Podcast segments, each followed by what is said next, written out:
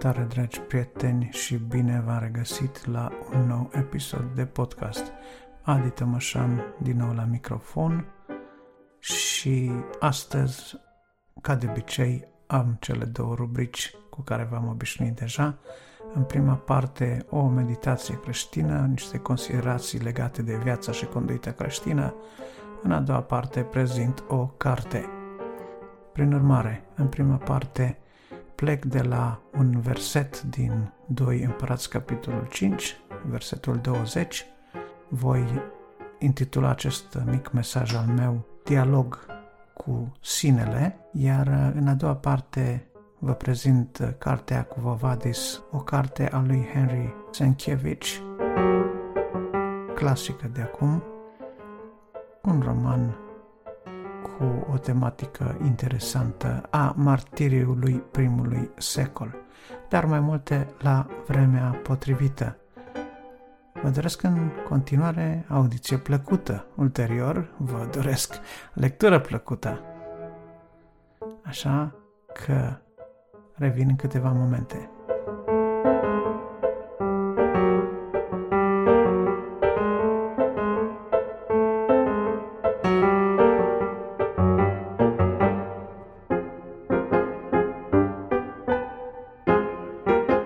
Citit în dimineața asta din uh, Scriptură dintr-un pasaj din care am predicat de multe ori. E vorba de Naaman Sirianul, dar astăzi nu am să vorbesc despre vindecarea acestui om, n-am să vorbesc despre Elisei, dar am să vorbesc despre servitorul său, despre robul său, am să vorbesc despre ajutorul său, Gehazie, despre el ni se spune în versetul 20 că și-a spus în sine un lucru. Ah, stăpânul meu l-a cruțat pe necredinciosul acesta și pentru că a văzut că Elisei n-a vrut să ia nicio recompensă materială de la Naman, după cum știm, uh, Naaman a fost vindecat și el și-a exprimat dorința să îi lase un dar lui Elisei. Elisei s-a jurat că nu va primi nimic de la el și și-a dat drumul să plece acasă. Naaman a luat niște pământ din țara sfântă pentru a se închina probabil pe un pământ sfânt acasă la el în Siria,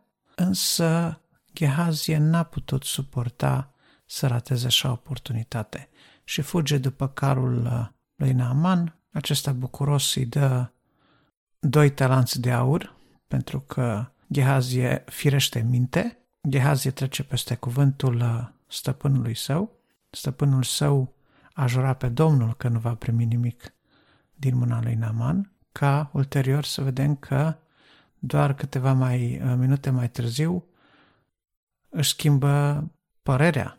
Nu știu ce fi fost în mintea lui Naman, dar el încă era sub uh, impresia bucuriei, era sub uh, impresia miracolului, așa că este dispus să se lipsească de o cantitate de aur din cel cu care venise el pregătit. Gehazie se întoarce la Elisei, are impresia că Elisei nu știe nimic, că Dumnezeu nu știe nimic și pentru a salva aparențele continuă să mintă. Elisei îl întreabă unde a fost. El spune că n-a fost nicăieri și Elisei spune, oare n-a fost Duhul meu cu tine când a alergat după carul lui Naaman? Și vedem că Gehazie este lovit de lepră. Ca pedeapsă, lepra lui Naman vine peste Gehazie. Asta este întâmplarea cu Gehazie. De ce am spus despre dialogul cu sinele? Pentru că toată această treabă a plecat de la un lucru pe care Gehazi și l-a spus în sine însuși. Multe din planurile noastre, multe din păcatele noastre, multe din greșelile noastre, dar și multe din reușitele noastre au ca origine această gândire sau aceste raționamente sau judecăți rostite în noi înșine. Altădată poate în singurătate le spunem chiar cu voce tare. Ne jurăm că nu-l vom ierta pe cutare pentru ce ne-a făcut, ne promitem nou înșine că o să ne apucăm de exerciții sau de mersul la sală sau de o dietă pentru a pierde în greutate sau ne promitem nouă înșine că o să câștigăm atâția bani într-o perioadă oarecare sau că vom face tot ce se poate să cucerim pe cutare fată sau pe cutare băiat în vederea căsătoriei sau unei relații, ne propunem foarte multe lucruri și toate aceste hotărâri pe care noi le luăm, de fapt, pleacă dintr-un dialog cu noi înșine.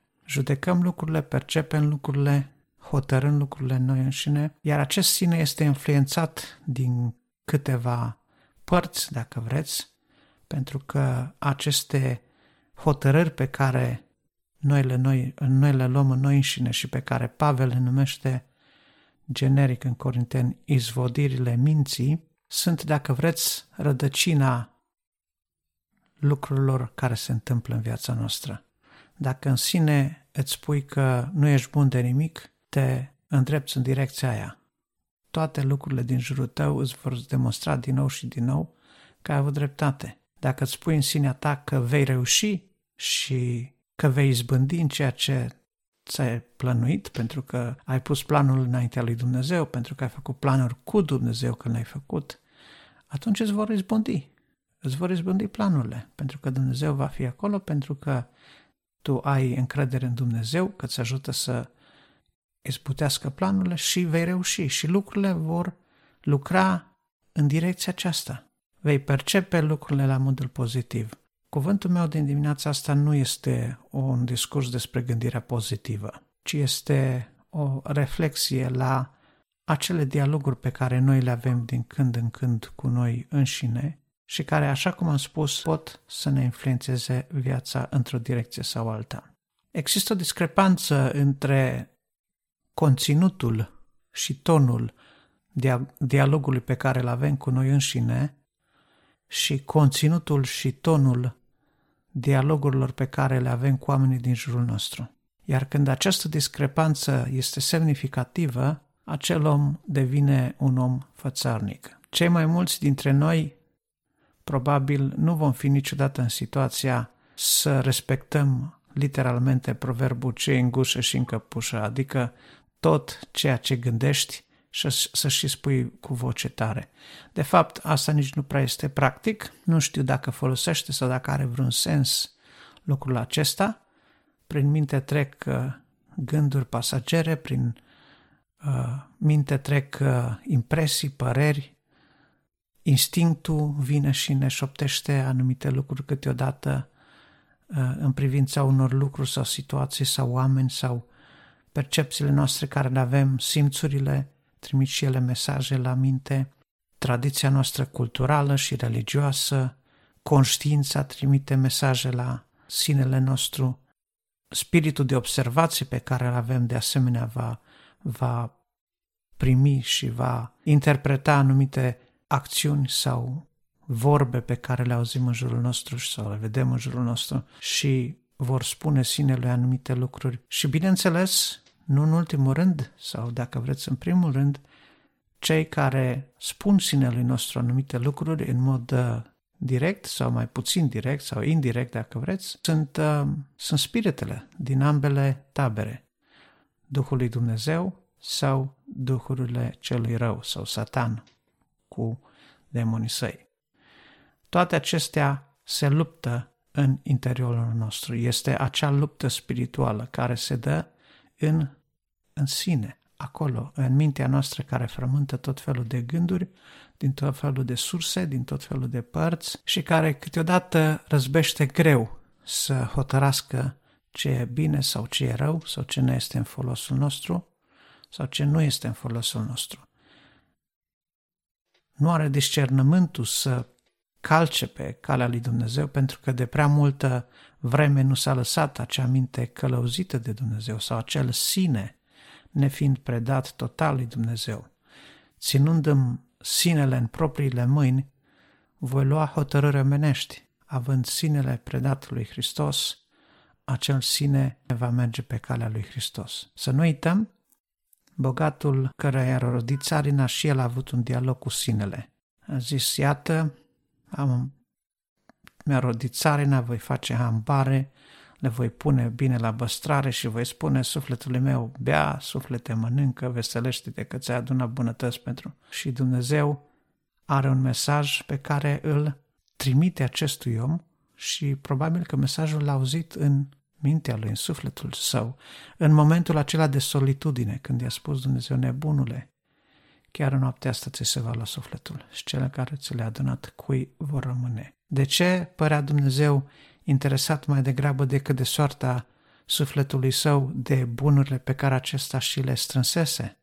Pentru că acesta era interesul primordial al omului. Omului nu-i păsa de, de soarta sufletului său. Așa că pare ridicol să te mai îngrijorezi de lucrurile rămase în urmă când știi că în câteva ore vei muri. așa -i? Uite că această situație ridicolă nu observăm de când, decât în momentele de solitudine, decât în momentele când Dumnezeu ne vorbește. Tânărul care a plecat de acasă, fiul risipitor, are și el un dialog. Când ajunge în cea mai nenorocită stare, zice Scriptura că și-a venit în fire și și-a zis în sine, mă voi duce, mă voi ridica, mă voi duce la tatăl meu și îi voi spune, am păcătit împotriva ta, împotriva celui, nu mai sunt vrednic să mă numesc fiul tău, dar primește-mă ca pe unul din argații tăi. Și ceea ce și-a zis în sine, a transpus în acțiune. Și ceea ce a transpus în acțiune, i-a dus schimbarea vieții. Iată acest mecanism al sinelui, mânat în direcția care trebuie.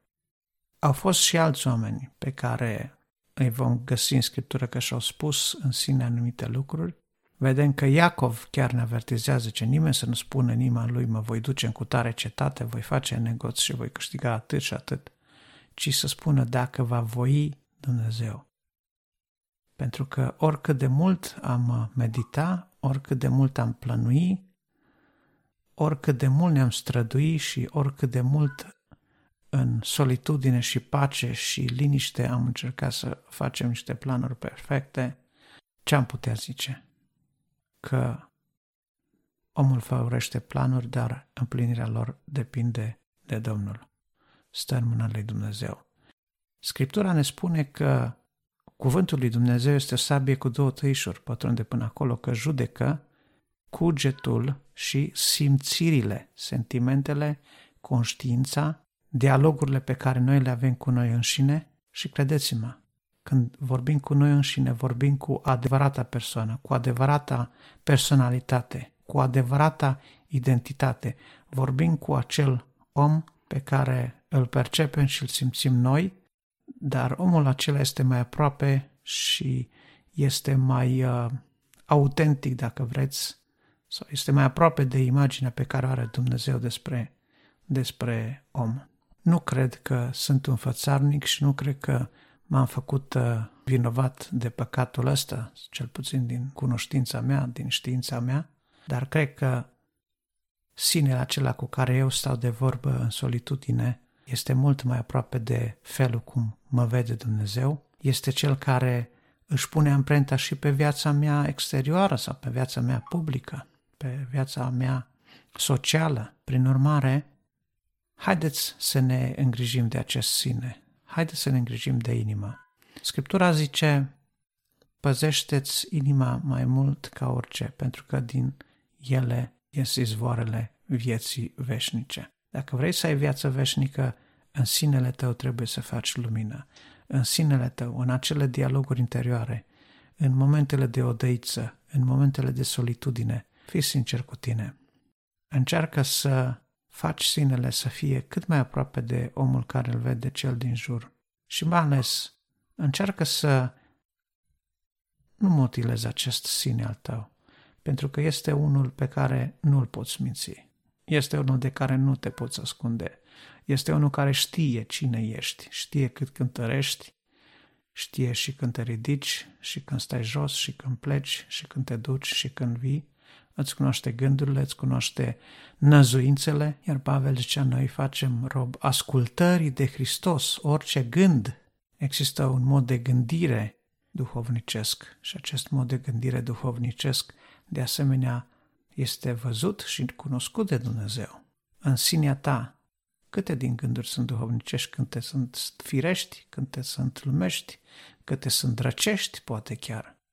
Dumnezeu îți cunoaște multitudinea de gânduri. Dumnezeu nu te judecă după gânduri, pentru că gândurile sunt ca un șuvoi de ape.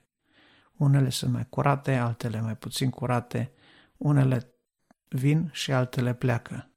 Dar când o apă se statornicește și ajunge în mintea ta să fie preponderentă, dacă acea apă este tulbure, murdară, stricată, spurcată, reziduală, mizerabilă, atunci sinele tău este un murdar și ai trebuință de curăție, ai trebuință să fii curățit.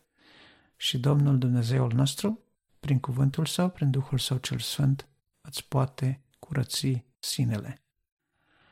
Când sinele ajunge la forma dorită de Dumnezeu, încep să apară deciziile bune. Decizia întoarcerii la Tatăl și a venit în fire și a spus, a acționat, a făcut, a obținut. Când uh, în sinea noastră lăcomia pune stăpânire, facem hotărâri ca lui Gehazie, facem hotărâri ca a tânărului, a omului căruia i-a rădit țarina. Prin urmare, ce vorbim cu noi înșine? Ce ne spunem nouă înșine? În momentele noastre de sinceritate, în momentele noastre de solitudine, în momentele noastre de introspecție. Iată niște întrebări la care singur trebuie să vă dați răspuns și cu răbdare și cu călăuzire de la Dumnezeu cred că veți lăsa pe Dumnezeu prin puterea Duhului Său cel Sfânt care ne călăuzește în direcția deciziilor bune să vă ajute să vă încredințați viața în mâna lui Dumnezeu, viața interioară, viața mentală, emoțională, spirituală, fizică, totul să încredințați în mâna lui Dumnezeu și Dumnezeu promite care să poartă de grijă. Dumnezeu promite că binecuvintează pe cel care caută fața lui. Dumnezeu binecuvintează pe cel care îl recunoaște pe Dumnezeu în toate cărările lui. Dumnezeu binecuvintează pe cel care își încredințează viața în mâna lui și Dumnezeu prețuiește viața oricăruia, dar mai cu seamă a celor care de bună voie și-au încredințat lui. Slăvit să fie numele Lui în veci. Amin.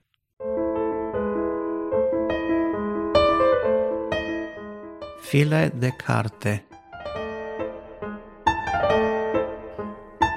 Când uh, mă gândesc la cartea cu Vovades, îmi aduc aminte de anii adolescenței, pentru că în vremea aceea am citit pentru prima dată această carte, dar uh, zilele astea mi-am propus să o recitesc și am regăsit uh, aceeași uh, plăcere de a mă cufunda într-o poveste din alte timpuri și prin urmare mă bucur că am recitit-o. Romanul este scris de autorul polonez Henrik Sienkiewicz.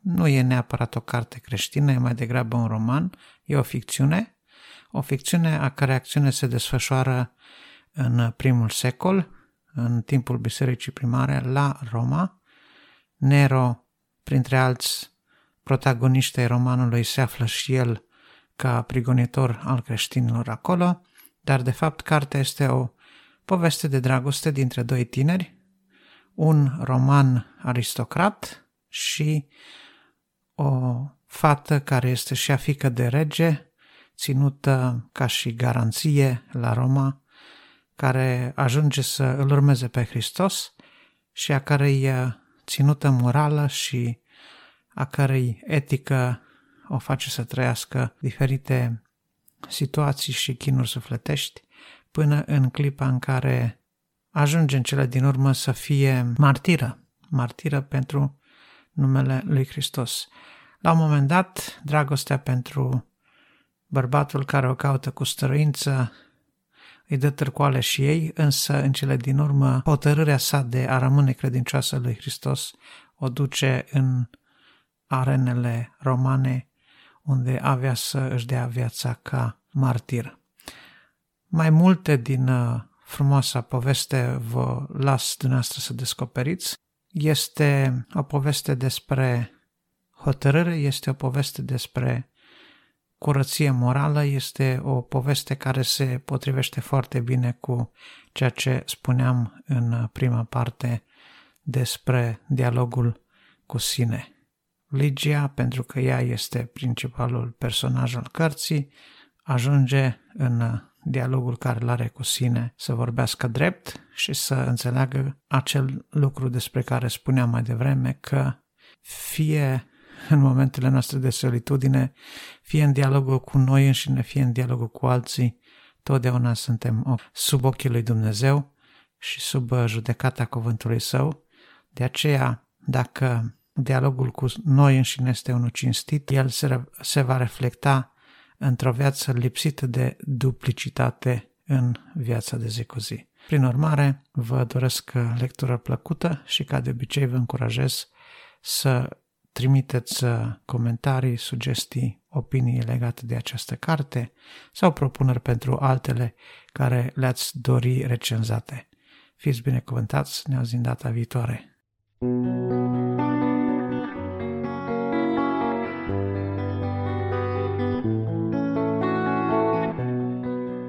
Dragi ascultători, vă mulțumesc că m-ați ascultat și astăzi.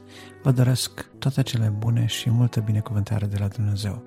Dacă apreciați munca depusă în acest podcast și dacă credeți că acest mesaj poate fi de impact și pentru alți oameni, atunci nu ezitați să dați acest episod de podcast mai departe. Faceți share, asta va însemna foarte mult pentru mine, pe rețele de socializare, prin e-mail, ascultați-l direct pe dispozitivele dumneavoastră, oriunde ați fi, fie că e vorba de telefon, de computer, la bordul mașinii sau în căști în timp ce faceți gimnastică, ascultați aceste episoade și dați-le mai departe. Este un lucru mic care poate avea un impact mare pentru foarte multă lume care ar putea asculta Cuvântul lui Dumnezeu. Nu uitați, podcastul poate fi găsit în toate aplicațiile majore de podcast, printr-o căutare simplă, fie în aplicația podcast din iPhone, fie în Google Podcast pe Android sau chiar pe web, la adresa de web www.estescris.ro. Încă o dată vă mulțumesc că m-ați ascultat și vă aștept data viitoare.